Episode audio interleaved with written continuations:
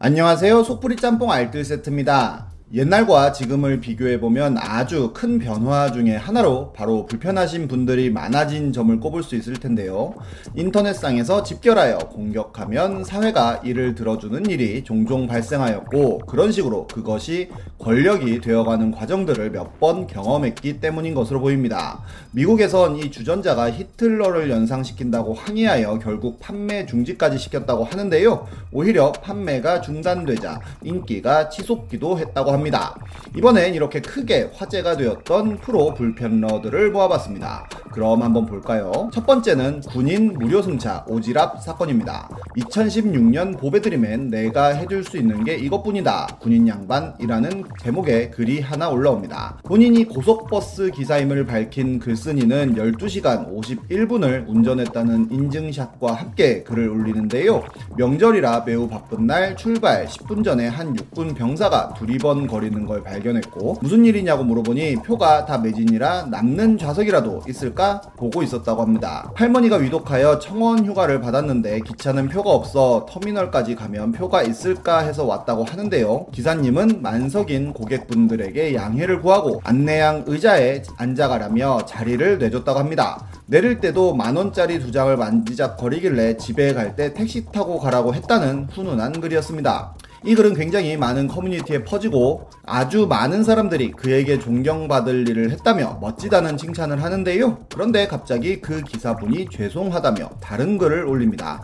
특혜를 준 것도 아니고 개인적인 행동이었다며 왜 돈을 안 받고 태워줬냐는 쪽지를 그만 보내달라는 내용이었는데요. 본인 때문에 불쾌하셨던 분들에게 죄송하다며 그래도 다시 이런 일이 생겨도 본인은 또 태울 거라는 내용이었습니다. 결국 이 역시 화제가 되자 언론사에서 버스 기사를 인터뷰까지 했는데 당신 여혐하는 것이냐는 내용의 쪽지를 열대 통 가량 받았고 글을 삭제하고 사과문을 올리면 쪽지를 그만 보낼 거냐고 묻자 그렇게 하겠다고 하여 삭제하였다고 합니다. 그리고 글을 삭제했더니 또 왜 삭제했냐며 비판하는 쪽지가 많이 왔다고 하네요. 사실 이런 식의 군인들 혜택에 대한 오지랖은 몇 번 소개시켜 드린 적이 있었는데요. 스타벅스 군인 무료 혜택에 대하여 비판을 하신 분들이나 군와이스로 유명해진 병사를 군인 규정 위반으로 민원을 넣으신 분들 등 정말 군인들한테 조금이라도 좋은 일이 벌어지는 걸 싫어하시는 분들이 많은 것 같네요. 안 그래도 고생하는 군인들 좀 잘 챙겨주는 사회가 되면 좋겠습니다.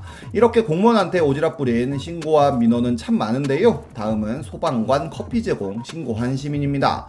순천향대 병원은 환자를 이송해온 소방대원들에게 병원 카페에서 무료로 커피와 생수를 제공해 왔었는데요. 소방대원이 이름과 소속만 쓰면 무료로 먹을 수 있었다고 합니다. 그런데 한 익명의 제보자가 소방관들이 환자를 병원에 데려 다 주는 대가로 커피를 무료로 마신다고 소방본부 감사팀에 제보를 했다는데요. 결국 감사팀은 자체 조사를 통하여 무료 커피 제공을 중단하라고 통보했다고 합니다. 순천향대는 고생하시는 소방관들을 위해 커피를 제공했는데 지나친 것 아니냐고 했지만 결국 앞으로는 무료 커피를 제공하지 않을 것이라고 밝히게 됩니다. 소방관들은 응급 환자가 아닌 이상해야 환자가 요구하는 병원으로 가야 되는데 굳이 커피 한 잔 먹겠다고 순천향 병원에 데려갈 이유가 없 다며 너무하다는 반응이었다는데요.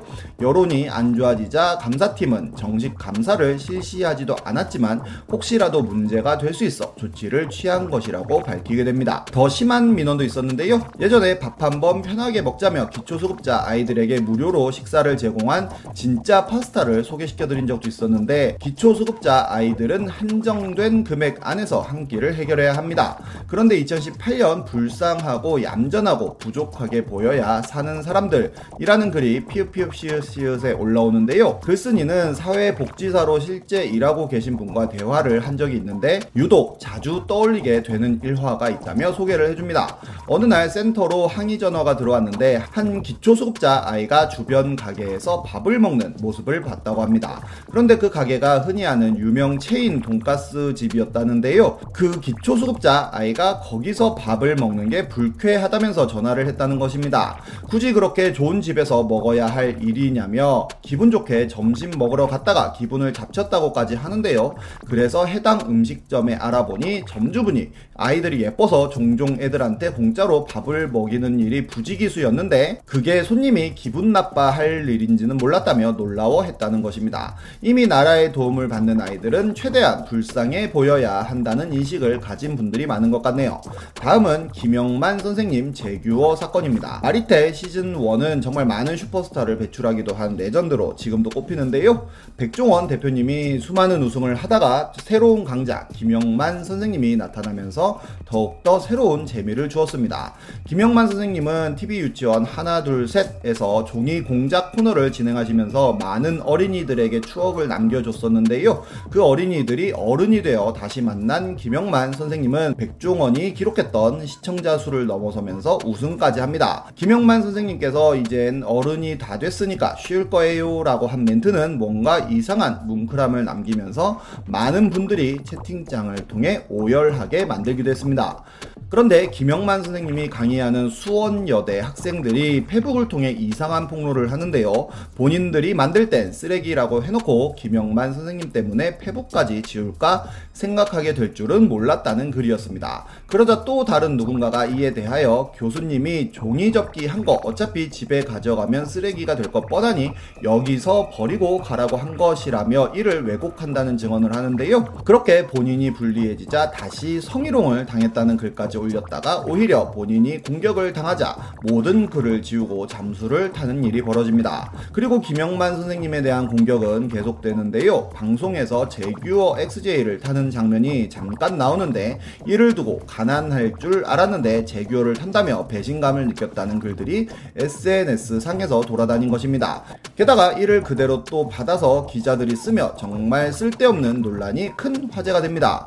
결국 김영만 선생님은 살다 보면 오해도 받을 수 있다며 인터뷰를 하는데요. 친구가 몰던 차인데 친구가 미국으로 급하게 이민을 가면서 급하게 사주게 되었다는 해명이었습니다. 사실 이런 해명을 하는 것부터가 정말 이상한데요. 이미 아동미술로 우리나라 탑티어에 위치하신 분께서 중고가 아니라 새 차로 외제차를 몰고 다닌다 한들 그게 불편할 이유는 전혀 없기 때문입니다. 다음은 신고정신 투철한 남편입니다. 굉장히 최근에 네이트판에 올라온 글인데요. 이는 준법 정신에 대한 이야기라 사람마다 의견이 다를 수는 있을 것 같은데 이 남편은 너무 많은 신고를 한다고 합니다. 평소 무단횡단이나 신호위반을 하는 차는 물론이고 헬스를 끊으러 가서 현금 몇 프로 할인이라고 하면 바로 신고를 하고 운영하는 꽃집 앞에 점심시간에 식당 이용객이 불법 주차를 하면 바로 신고를 하고 분식점에서 순대 떡볶이 카드 계산 안 된다고 하니 바로 신고를 하고 지인 옷 가게에 가서 현금 우대라고 쓰여 있고 명품 짝퉁을 보더니 바로 신고하고 자주 시켜 먹는 중국집에서 사장님이 직접 배달을 하는데 한 번 헬멧을 안 쓰고 배달하는 걸 목격하자마자